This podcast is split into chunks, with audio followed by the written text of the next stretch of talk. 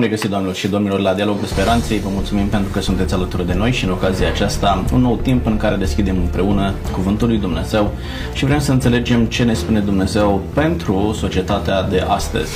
Vrem să înțelegem cât de relevant mai este mesajul transmis în Sfânta Scriptură pentru societatea de astăzi, pentru oamenii de biserică, pentru oamenii care se închină lui Dumnezeu și cu câtă fidelitate mai aplicăm mesajul Sfintelor Scripturii în viața noastră spirituală. Astăzi am ajuns în studiul Sfintelor Scripturi la cartea lui Ieremia. Ieremia, capitolul 10, ne vorbește despre uh, idolii și Domnul. Avem un subtitlu acolo și vreau să înțelegem astăzi ce anume este un idol. Uh, vom vedea că din Ieremia 10 se recunoaște o practică pe care o regăsim în, în bisericile de astăzi. Uh, vom vedea cum anume este construit un idol despre care vorbește Ieremia și ce impact poate avea prezența unui idol uh, sau unui obiect de cult în, uh, în liturgică.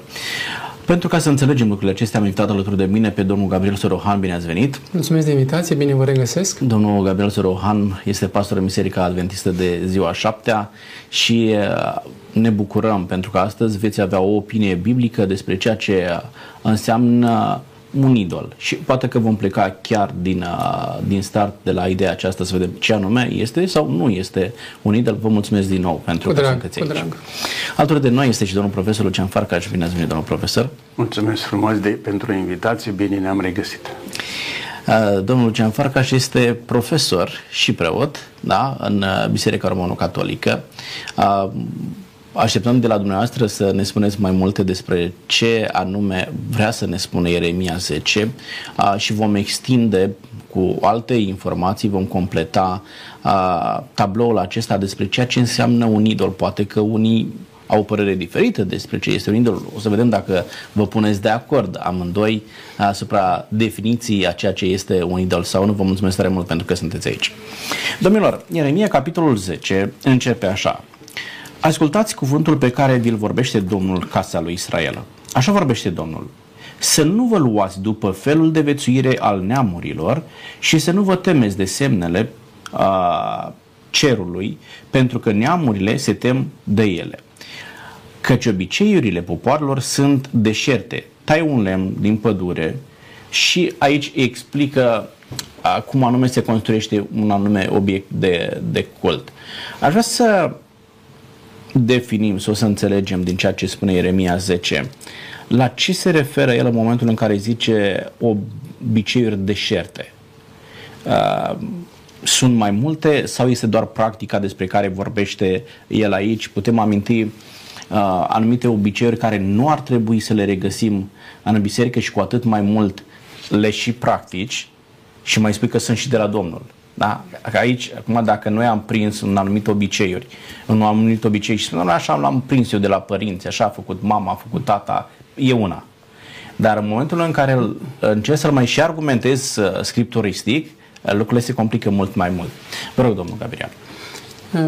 Dacă privim în istoria biblică și ne ajută și comentatorii și teologii atât al Vechiului cât și ai Noului Testament, putem vedea că, din păcate, poporul Israel căzuse în acea capcană în care deja uh, celelalte popoare uh, se, se regăseau. Și anume un întreg panteon, dacă ar fi să folosesc expresia aceasta, de, ze, de zeități pentru fertilitate, pentru sezonul agricol, pentru război, pentru fel și fel de, de zeități și practici și sărbători în cinstea acestor uh, zeități, care le asigura cumva uh, credincioșilor și acestor adoratori prosperitate sau în război victorie sau în uh, sfera aceasta agricolă belșug, da, ca ogoarele să fie roditoare pentru ei. Și probabil că aceste obiceiuri fac referire aluzie și la unele sărbători pe care ei le adoptaseră de la celelalte popoare. Și Dumnezeu nu a îngăduit pentru că mai departe după ce se descrie cum este efectiv acel idol da, conceput, Dumnezeu are și o oarecare ironie pentru că acele lucruri care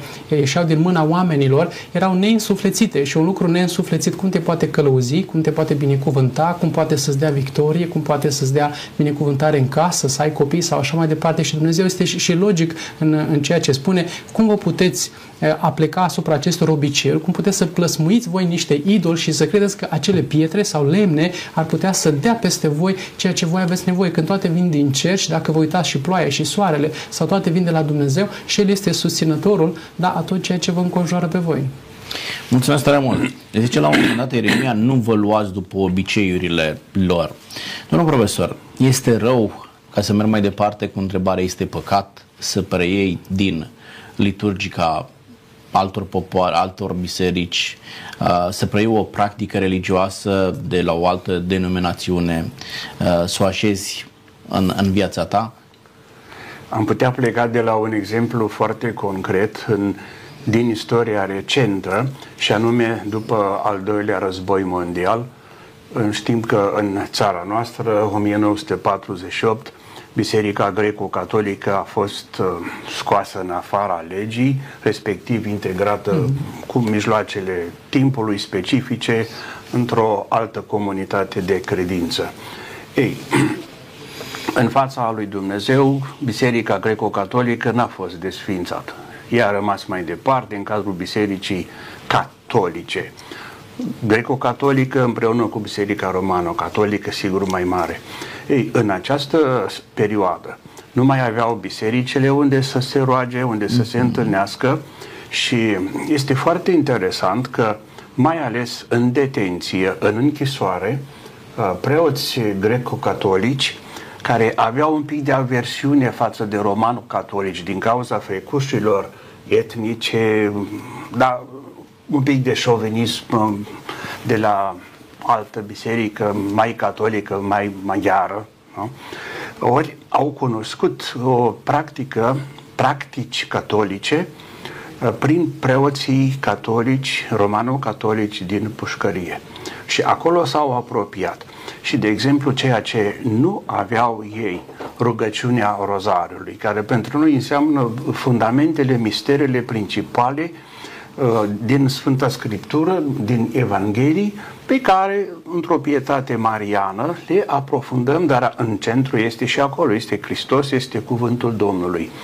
Ori acești credincioși lipsiți de biserică, de biserici, lipsiți de slujbele religioase, au preluat în mare parte această rugăciune a rozariului, dar și alte practici, de exemplu calea crucii, specifică pentru romano-catolici și ceea ce puteau să facă în biserica familială, do, noi nu spunem dom, uh, domestică, pentru că sunt animale domestice și ori uh, au preluat de la noi lucrul acesta.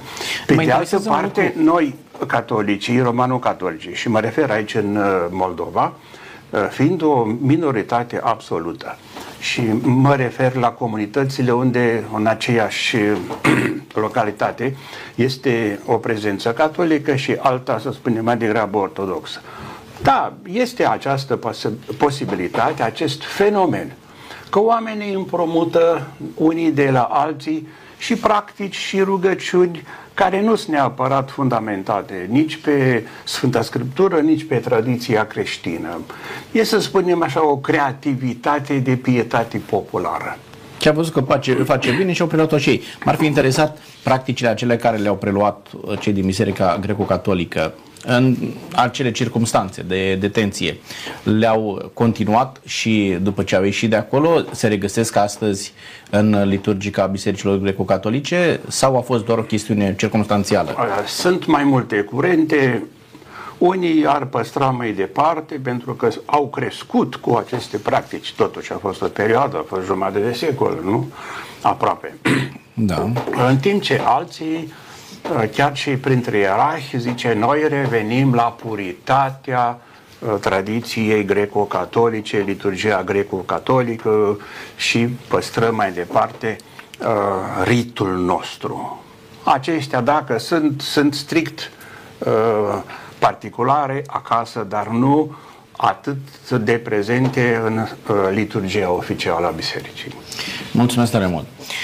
Domnilor, uh, apare ideea aceasta de idol în uh, Ieremia, capitolul 10. Ce înseamnă un idol, domnul Gabriel? Și aceeași întrebare este și pentru dumneavoastră și m-ar interesa să văd uh, dacă uh, sunteți pe aceeași lungime de undă aici și uh, aș vrea să vă exprimați exact uh, care este uh, punctul nostru de vedere, fără a încerca neapărat să, să ne punem de acord unul cu altul, ci vreau să cunoaștem ambele puncte de vedere. Ce este un idol și cum descrie Sfânta Scriptură un idol, domnul Gabriel?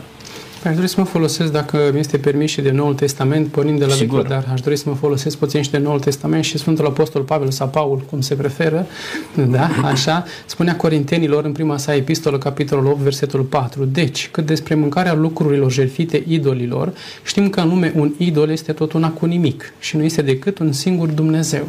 Iar etimologic, cuvântul idol, da, la bază înseamnă nimic, ceva care nu are ființă, nu are viață și este, este deșertăciune. Deci este un lucru uh, fără conținut, este gol, dar totuși îl pui în fața ta și cumva uh, credința ta, sufletul tău, emoțiile tale le canalizezi pe toate către cea reprezentare. Da? Dar nu este un lucru însuflețit. Pe când Dumnezeu, spuneam și mai devreme, da, aduce această acuzație și spune chiar în porunca decalogului, eu sunt un Dumnezeu gelos. Da? Să nu-ți faci tu o anumită înfățișare, fie de pe pământ, fie din ceruri, fie mai jos decât pământul, da? să nu-ți faci niște înfățișări și să, să spui tu încrederea ta, credința ta în purtare miraculoasă, în îngrijire, în a te călăuzi în viață și așa mai departe. Pentru că acel idol pentru că nu are viață, nu e posibil ca să facă ceva ce tu ai nevoie, de sănătate, prosperitate și așa mai departe.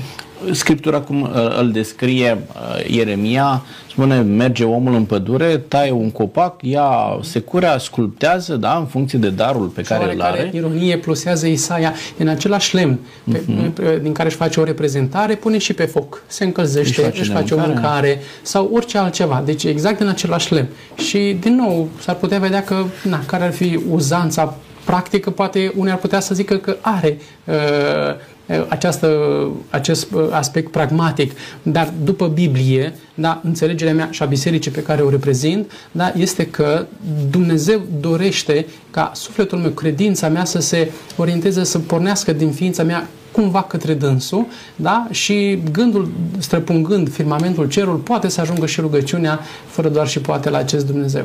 Deci când spuneți dumneavoastră că este nimic, în ideea aceasta că nu este un suflețit. Exact. Dacă exact. nu, nu are viață, nu poți interacționa cu el, uh-huh. nu este o, o persoană, da? Cum este, domnul profesor, ce anume este un idol?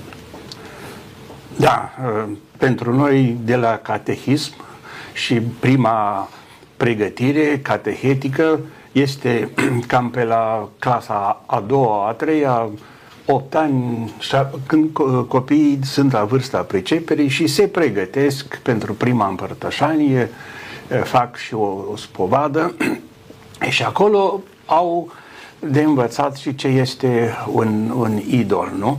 Un idol înseamnă a atribui unui lucru luăm lucru, o bucată de lemn adusă din pădure, ai atribui niște forțe, niște puteri uh, care uh, depășesc în mod obișnuit puterile omului și acel idol, când este cinstit și căruia îi se atribuie astfel de uh, forțe uh, mântuitoare, ajutătoare, de fapt, uh, prin idolatrie, omul vrea să țină forțele acestea sub control.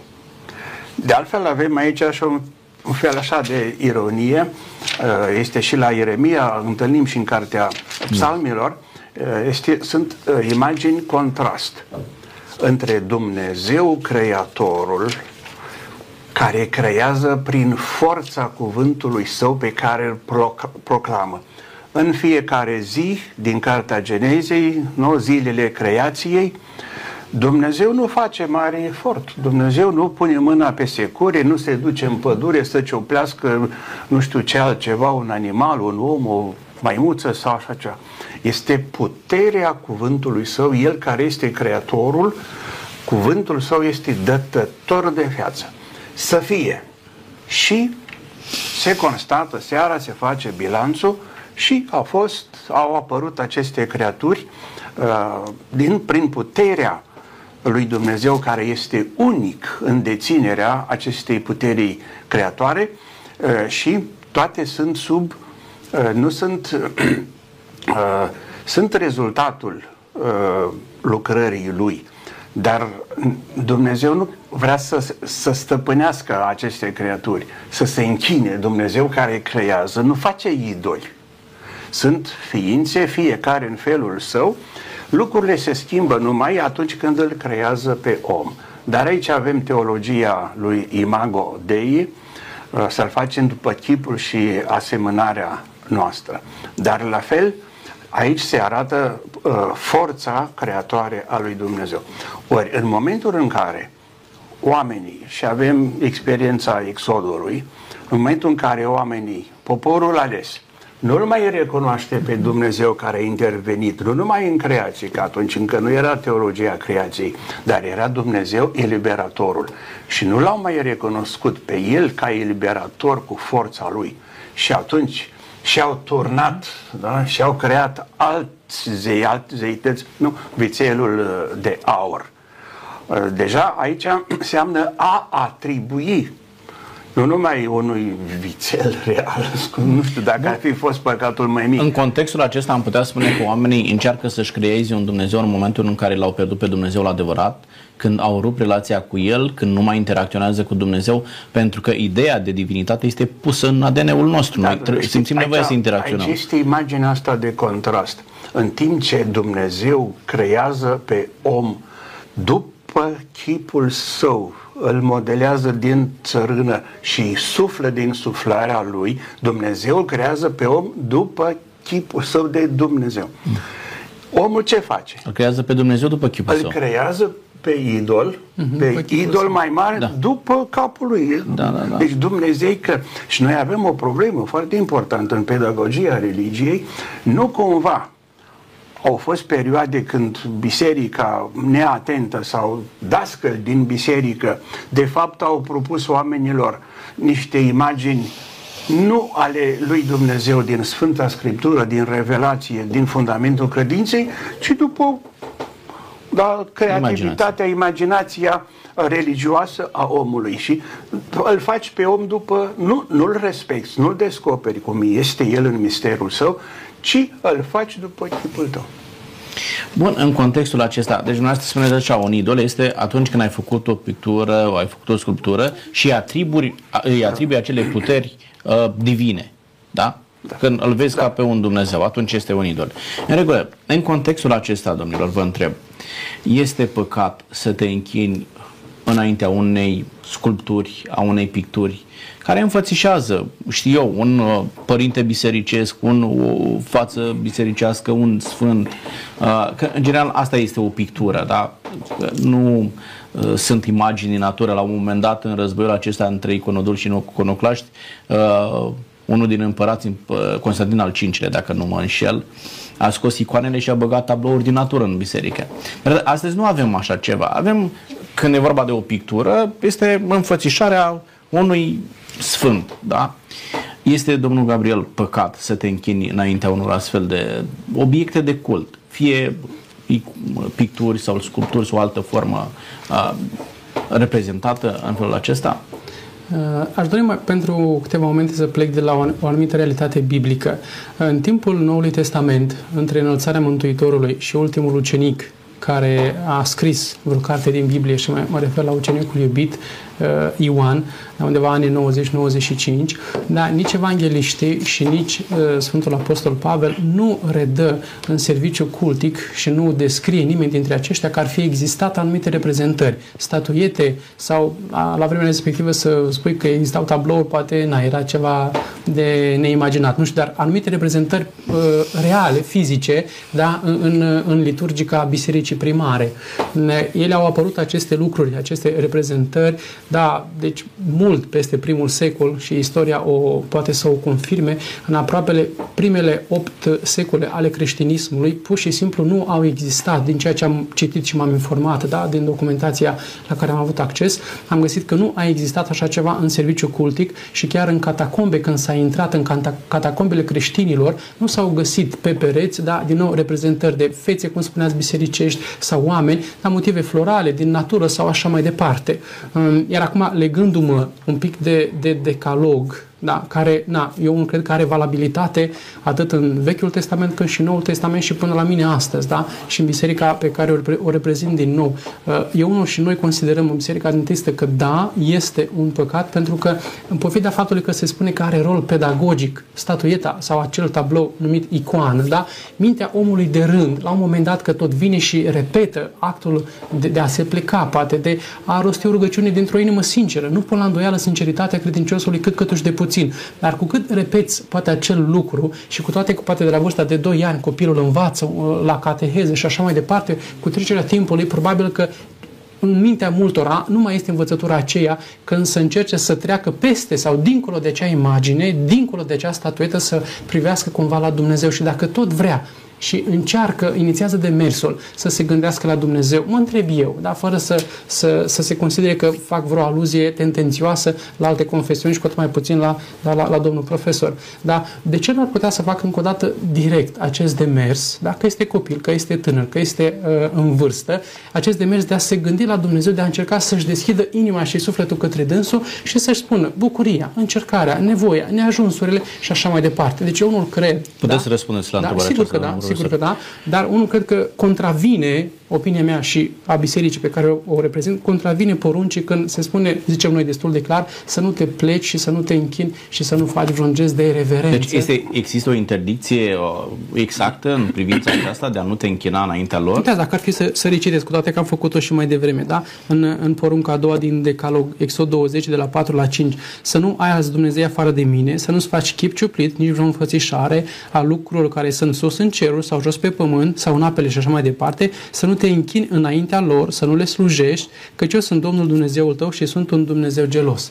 Deci toată atenția, înțelegerea mea, da, pe, uh, pe care un credincios poate să ofere cuiva, trebuie să se canalizeze strict asupra lui Dumnezeu. Adică zice, nici să nu le construiești, dar să nu-ți faci, nici să nu le construiești și nu te închini înaintea lor. E o interdicție Într-un clară fel sau lui Dumnezeu. altul, fie un gest, fie, nu știu, o ofrandă, fie orice altceva, da? Așa aș înțelege eu și, repet încă o dată, biserica pe care o reprezint. Cum înțelegeți, domnul profesor, și uh, decalogul, porunca a doua, la ce a citit domnul Sorohan, și puteți răspundeți la întrebarea domnului Gabriel. Da, în, de foarte multe ori, chiar și noi, copii fiind uh, la biserică, înainte de a începe liturgia euharistică, repetam câte, câteva sute de copii cu gura mare. Repetam poruncile lui Dumnezeu, poruncile bisericii, principalele rugăciuni, numai că decalogul începea uh, cu prima poruncă, fără introducerea aceea teologică. Eu sunt Domnul Dumnezeul tău care te-a scos din țara sclaviei, țara Egiptului, nu? Și care justifică exigențele exprimate în fiecare punct. Eu sunt cel care te-am salvat, Corect, nu altul. corect, corect. Nu te înșela ca altul uh, pe care îl cioplești tu. Stăteam și mă gândeam de ce este acest uh, apel la, uh, la securi, la uh, bardă, topor, mergi în pădure. Lemnul se lasă mai ușor prelucrat și îl faci pe idolaș mai repede decât dacă ai încerca să uh, cioplești în piatră la vremea aceea să din, sau să-l torni din uh, metal. Nu? Uh, ori în uh, practica noastră, uh, eu personal am fost mai rar la biserică, strict duminica și în zilele de sărbătoare, deci minimum uh, poruncilor bisericii, sigur porunca lui Dumnezeu să sfințește ziua Domnului. Din motive de locuință, pentru că eram la distanță mare de vatra satului și nu era curent electric. Ori foarte multe slujbe erau foarte de dimineață era încă întuneric sau târziu că lumea era la câmp. Nu? De aceea, aceste practici, pe lângă Sfânta Liturghie, care este în centru, toate aceste practici la noi erau mai, mai sobre. Chiar în familie sau vecinii noștri, eu mai târziu am luat contact cu astfel de practici și am comentat. Dar la noi, în general, sintetizez, toate aceste icoane, statui, nu au rol de idoli. Noi nu ne închinăm la icoane, nu ne închinăm la statui. Ele ne ajută prin uh, tematica lor, prin figura lor. Uh, sunt, spunem, niște indicatoare care ne arată o direcție. Sunt eventual, dacă sunt sfinți, nu? sau statui cu Sfânta Fecioară, uh, sunt modele de viață, dar nu le atribuim de la sine ca o nu știu ce Uh, putere și că nu. Ele mai degrabă sunt o mână întinsă, o fel de prezență a lui Dumnezeu, o mână întinsă a lui Dumnezeu care ne duc mai aproape de Dumnezeu. Deci au un scop mai degrabă pedagogic decât da. haric. Nu, da. nu mijlocește între închinător și Dumnezeu. Da? Dar cum, cum uh, vedeți dumneavoastră ceea ce a citit domnul Sorohan, să nu te închini înaintea lor? Nici să nu le faci, dar să nu te închini înaintea lor. Ce, uh, nu știu, ce înțelegere aveți asupra acestei exprimări? Dar ce înseamnă asta închina? De exemplu, uh, noi în biserică, unde știm că este Sfântul Sacrament, Iisus Hristos prezent acolo. Prima dată când vii în biserică, uh, te uh, așezi în genunchi. Ambii genunchi sau Dar dacă te miști, aranjezi, pregătești, nu, nu de fiecare dată, nu știu, ajunge acest respect față de, uh, dacă este vorba de uh, recunoașterea prezenței lui Isus Hristos. Și această prezență este marcată și de uh, lampa veșnică, că este clasică din ceară sau că este cu ulei sau se folosește și varianta electrică. Dar la alte uh, icoane, statui, eu personal, sau în lumea catolică în care am crescut, nu există o închinare de, în forma aceasta de uh, idolatră. Adică ne închinăm numai lui Dumnezeu, îl adorăm numai pe Dumnezeu, celelalte, uh, chiar persoane, sfinți sau o statuie, o icoană, mi se atribuie nu, o putere făcătoare de minuni, acolo este mai degrabă o, o venerație, o cinstire.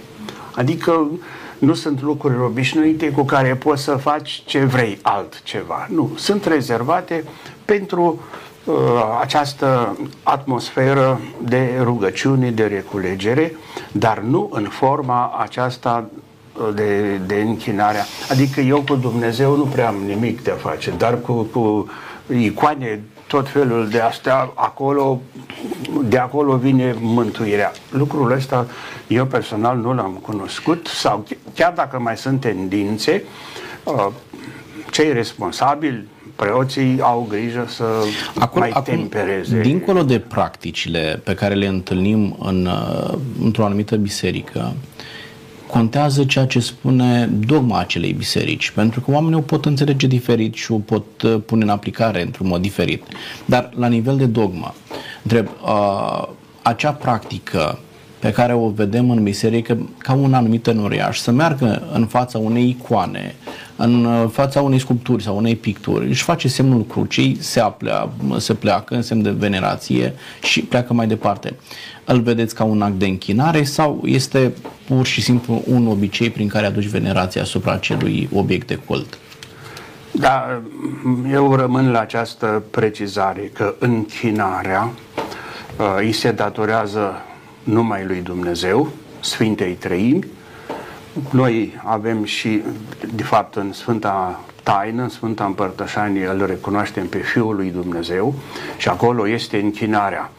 În genunchi mulți au și acte mai profunde, se prosternă în da. față. Dar aia este o practică mai degrabă individuală, nu intră în liturgia oficială a bisericii decât uh, când e prescris în uh, liturgia bisericii.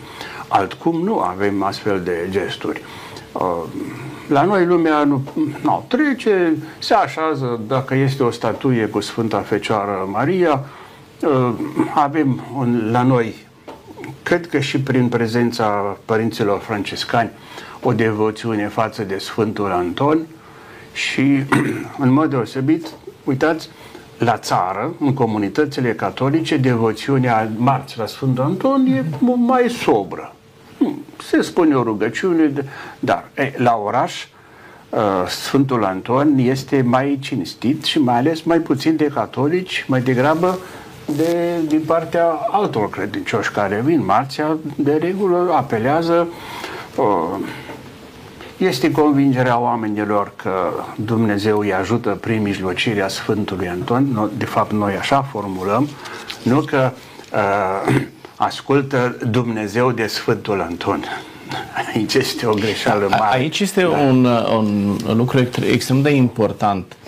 Icoanele pot fi văzute în diferite forme. Pot avea și de la ideea aceasta s-a plecat în momentul în care au fost introduse în biserică să aibă mai multe roluri. Au și un rol estetic, da, de împodobire a bisericilor, da, au și un rol pedagogic, un rol prin care te uiți la personajul de acolo și îți aduce aminte de viața uh, pe care el a trăit-o, te inspiră viața pe care el a trăit-o, dar uh, unii văd icoanele și cu un uh, rol haric, adică icoana respectivă mijlocește între tine și divinitate. Există gândirea, practica, credința aceasta în Biserica Romano-Catolică? Oficial nu în sensul că uh, rămâne, eu spun că rămâne mai departe uh, rolul acesta de mediere, mijlocire mă ajută să urc mai sus spre Dumnezeu, dar nu că ce am nevoie uh, rezolv eu da, în fața icoanei sau în, fa- în fața statuii, asta mai puțin.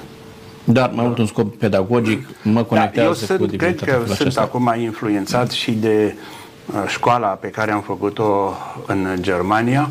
Am avut ca profesor de pedagogie, de catehetică, Uh, un preot care a încheiat studiile de doctorale cu o lucrare despre rolul didactic al icoanei, al imaginii. Lui spunea Günther Lange, el a ajuns să fie poreclit Bilder Lange. Bilder este imagine, tablouri la plural. Uh-huh. Și am fost la el acasă de toată viața. El a predat la universitate uh, uh, religia, pedagogia didactică a religiei.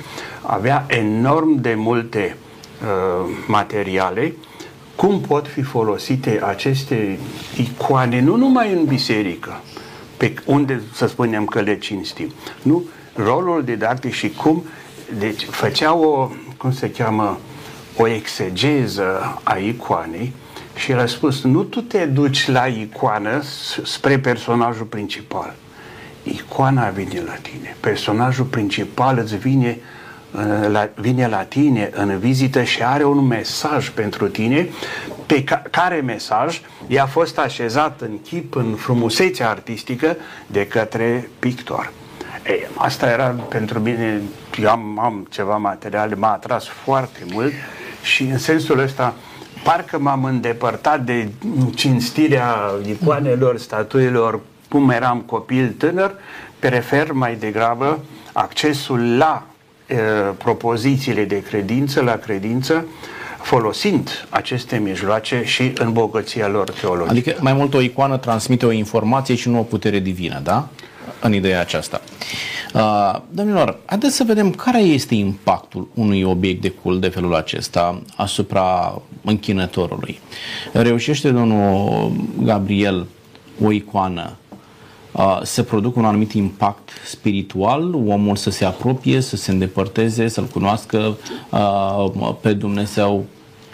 Vă rog. Pentru mine unul nu ar fi neapărat un obiect de cult, ci o, o resursă pe care o am la, la îndemână ca într-adevăr poate cel puțin la un moment al vârstei mele să înțeleg mai bine. Și în Biserica Adventistă ne imagini uh, cu motive din acestea religioase abundă, cel puțin pentru copii, în literatura pentru copii, Biblie pentru copii, uh, cărți de cântece sau așa mai departe, uh-huh. da? Este o, o, o puzdere, să zic așa, de, de, de resurse cu imagini de la Adam și Eva și până la Apocalipsa.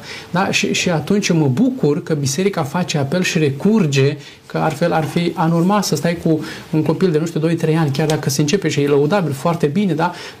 Se spune, este acea vorbă că o imagine face cât o mie de cuvinte. Da? Poți să spun despre Adam, despre Cain, nu știu ce. Poți să spun despre Domnul Isus, dar mintea lui mică nu zic că, că nu lucrează, nu zic că nu are capacitate ca să cuprindă, dar când vede efectiv imaginea, da? când poate Cain cu Abel pe câmp, unul a ridicat mâna, sau Adam și Eva când sunt îmbrăcați deja în piei de animale, da? deja imaginea aceea îi transferă copilului o informație da? pe care, dacă părintele este cu ceva școală, poate a reușit și în cuvinte să explice. Dacă este un părinte de rând, dacă nu are imaginea în mână, da? cred că transmite foarte mult din, ce, din mesajul biblic care să se întipărească pe retina și în creierul acelui mic copil. Dar după aceea, ă, ca să ajung poate la, la, la discuția de mai devreme, din nou mă rețin și biserica se rețină ca să folosească, dar personal pot să am în casă un tablou cu pictura lui, lui Da Vinci, să zic, da, sau așa mai departe, nu am nicio problemă să am anumite uh, chestiuni în casă, pentru că atât la sanctuar și, și, și voi încheia, cât și la templu, da, sanctuarul abunda de, de, de reprezentări cumva pe pereții tabernacolului,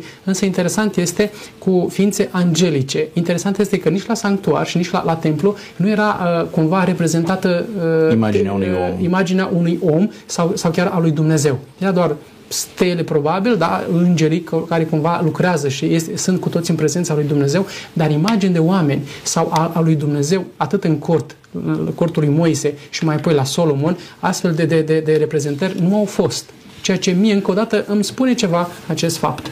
Bun, dacă totuși imaginile ajută în, în didactica pentru copii, de ce n-ați pune astfel de imagini sub forma unor tablouri și în biserică nu ar ajuta în biserică? Ar uh, încurca cumva uh, închinarea?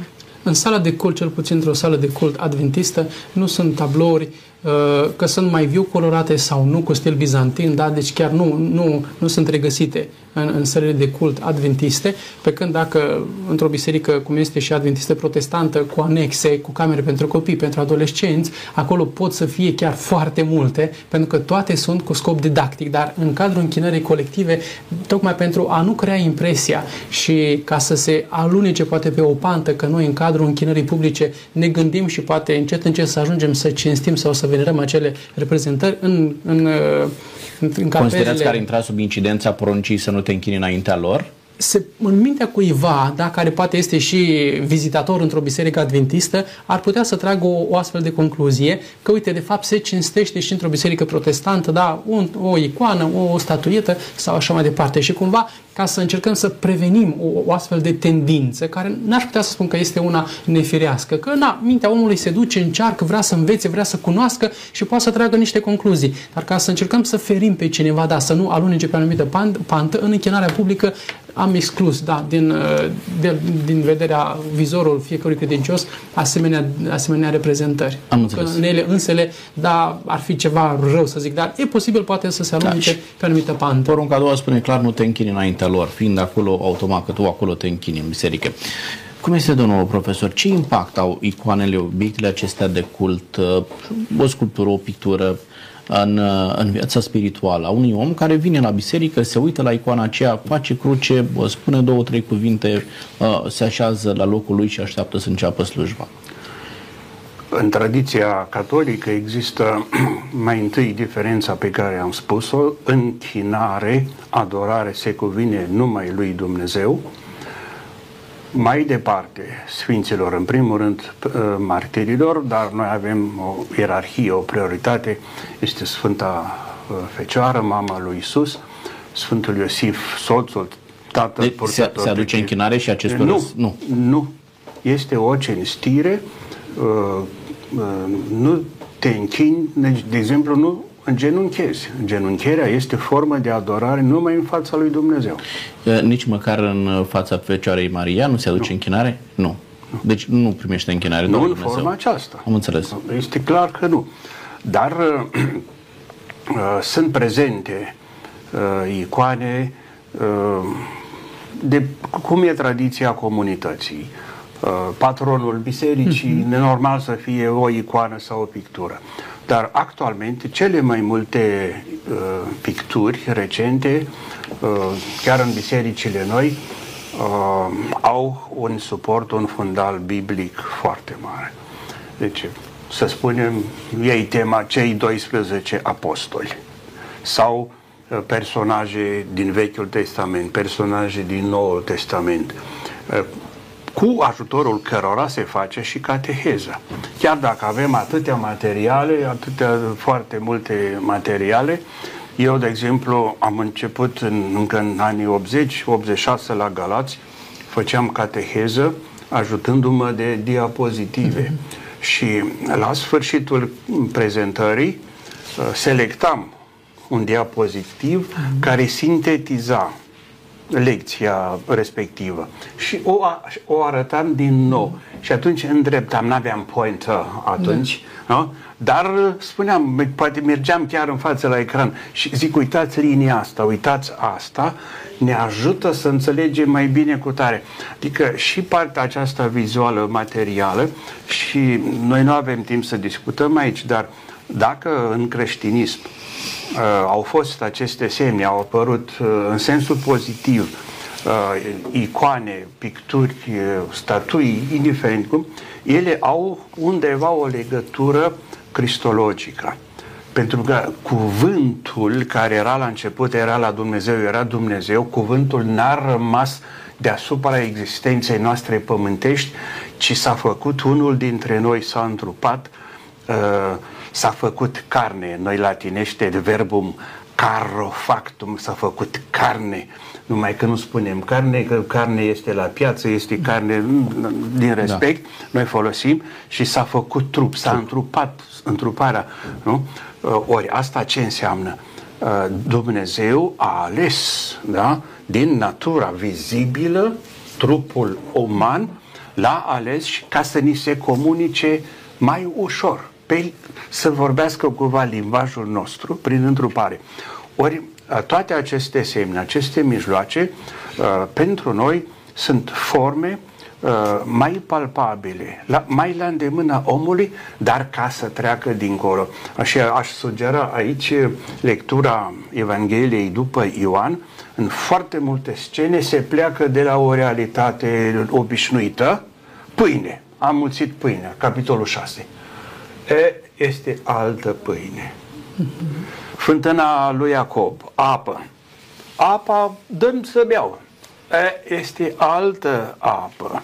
Și așa mai alte vinul de la Cana Galilei și toate acestea. Deci trecerea de la un nivel obișnuit, natural, la unul uh, superior spre mai aproape de Dumnezeu. Profesor, așa le vedem noi. Spuneați mai devreme că în funcție de locul în care ne aflăm, da, la oraș, la țară, în anumite regiuni geografice, poate să existe o altă percepție sau o diferență de percepție asupra unei, uh, unei închinări și a dădeați dumneavoastră exemplu de Sfântul Antoan. Uh, de-a lungul timpului există o evoluție a percepției asupra obiectelor de cult, icoane, uh, acele sculpturi pe care le aveți în biserică, a fost întotdeauna așa, începând de la biserica primară, biserica apostolică, uh, până astăzi. La fel au fost văzute icoanele în biserică? Cu siguranță că nu avem o unitate absolută, un fel de monolit, așa a fost da. la început, așa a fost în evul mediu, așa a fost. Uh, toate aceste forme au fost uh, strâns legate și de diferite momente istorice, culturale. Uh, hai să luăm până perioada patristică, secolul 7, început secolul 8, era mai altfel, evul mediu. Deja evul mediu apare cu problemele acelea cu uh, mișcarea uh, de reformă, nu? Și atunci, uh, cu indulgențele, iar da. e o problemă delicată. Poate că vom face o emisiune specială pentru indulgențe. Dar, da. dar la asta aș vrea să vină un coleg de-al meu de la istoria cu drag, bisericii. Cu drag. Dar sunt, au fost astfel de uh, și de exagerări. Și biserica, autoritatea bisericii, a luat uh, măsuri. De exemplu, lumea merge spontan într-un loc, zice aici s-au făcut minuni, putare loc de pelerinaj. Biserica nu se pronunță. Biserica este mult mai exigentă, autoritatea bisericii, decât pietatea populară. Dar biserica spune, uitați, acum este la Megigore. Nu? Uh, sunt părinții franciscani, uh, este uh, cinstită Sfânta Fecioară. Cele mai multe minuni acolo, dacă se întâmplă, nu sunt atât uh, model lord, vindecări împotriva oricărei lege a naturii. Deci, condiții de boală, nu? deodată, acolo vindecările, cel puțin cât am auzit, eu n-am ajuns încă, sunt de natură sufletească, de convertire de îndreptare a vieții, de schimbare uh, a vieții. Ori uh, lucrurile acestea sunt importante și biserica a spus, zice, uh, să nu contravină, da, să nu fie o confuzie, adică închinarea datorată lui Dumnezeu să nu fie abandonată uh, față de Dumnezeu și să fie adusă, știu eu, altor icoane, altor uh, statui și a, aici biserică, dar cu siguranță că biserica a citit mereu și spiritul uh, vremii. Și aici a Și a existat o adaptare da. cumva, am înțeles. Cum este, domnul Gabriel? A fost de la început, la așa?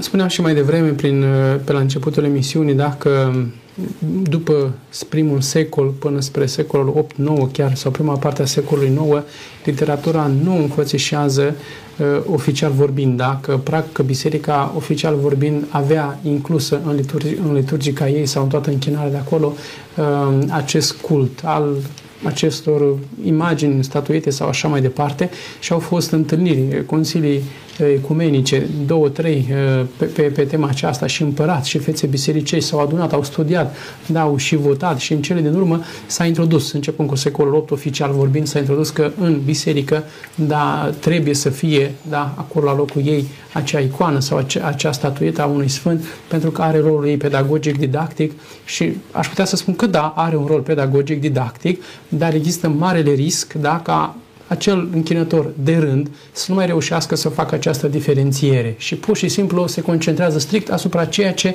vede în fața sa. Nu judec, nu condamn, dar nu pun la îndoială sinceritatea celui închinător nici pe departe lucrul acesta, dar există totuși acest mare risc ca acel închinător să nu reușească să depășească ceea ce vede el în fața sa. Mulțumesc, domnul. Discuțiile pot continua pe tema aceasta. Au fost discuții contradictorii de-a lungul uh, istoriei, dar până acolo încât chiar din aceeași familie vedeau lucrurile diferit.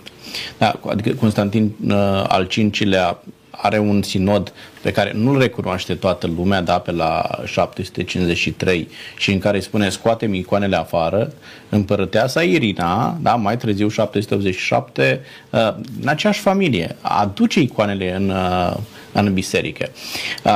De aceea e o discuție interminabilă, dar cred că trebuie să rămânem la ceea ce spune cuvântul lui Dumnezeu. De aceea vă întreb, e ultima întrebare, domnul profesor, cere Dumnezeu exclusivitate în închinare sau permite să putem să ne închinăm și înaintea altor reprezentări? Cu siguranță că lui este cuvine toată slava și mărirea și toată închinarea numai lui, iar Uh, cine este aproape de el merită respectul. Eu aș spune nu cinstirea, nu venerarea, ci respectul, respectarea Absolut. celor sfinte, că sunt persoane, că sunt obiecte, că sunt uh, opere de artă. Ele trebuie respectate și mai ales prin faptul că ne prezintă modelele sau uh, indicatoarele spre cel prea înalt. Mulțumesc tare mult. Deci concluzia noastră asta este de închinăm doar lui Dumnezeu arătăm respect către uh, acele reprezentări. Doar atât. Uh, domnul Gabriel, cere Dumnezeu exclusivitate în închinare? Eu aș răspunde prin cuvintele Mântuitorului din Noul Testament. Lui Dumnezeu trebuie ca un om să îi se închine în Duh și în adevăr. Iar Duhul cum arată? Ce formă are? Nu știu, este Duh și mă închin în Duh și în adevăr. Duhul este Dumnezeu, adevărul este cartea aceasta. Mă bucur că am încheiat emisiunea având o idee comună, da? Și ambii ați spus, închinarea se aduce în exclusivitatea lui Dumnezeu. Vă mulțumesc tare mult pentru prezența dumneavoastră în emisiune.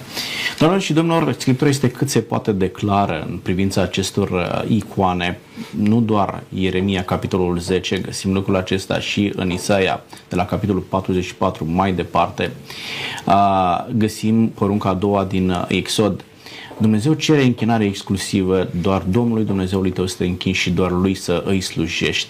Vă aduceți aminte că atunci când Mântuitorul a fost în pustie, Satan vine să-l ispitească și Mântuitorul spune doar cu ce stă scris. La una din aceste ispite Mântuitorul spune stă scris, doar Domnului Dumnezeului tău să te închini și doar Lui să-i slujești. Așa că, potrivit Sfintelor Scripturi și sfaturilor lui Dumnezeu, rămâneți ca închinarea să o aduceți doar lui Dumnezeu și Cel care poate răspunde la închinarea noastră, la rugăciunile noastre, este doar Dumnezeu. Vă doresc ca închinarea aceasta să vă aducă o viață spirituală proaspătă, o viață spirituală care să vă apropie de Dumnezeu și să producă în viața dumneavoastră mântuire. Până data viitoare, Dumnezeu cu noi. La revedere!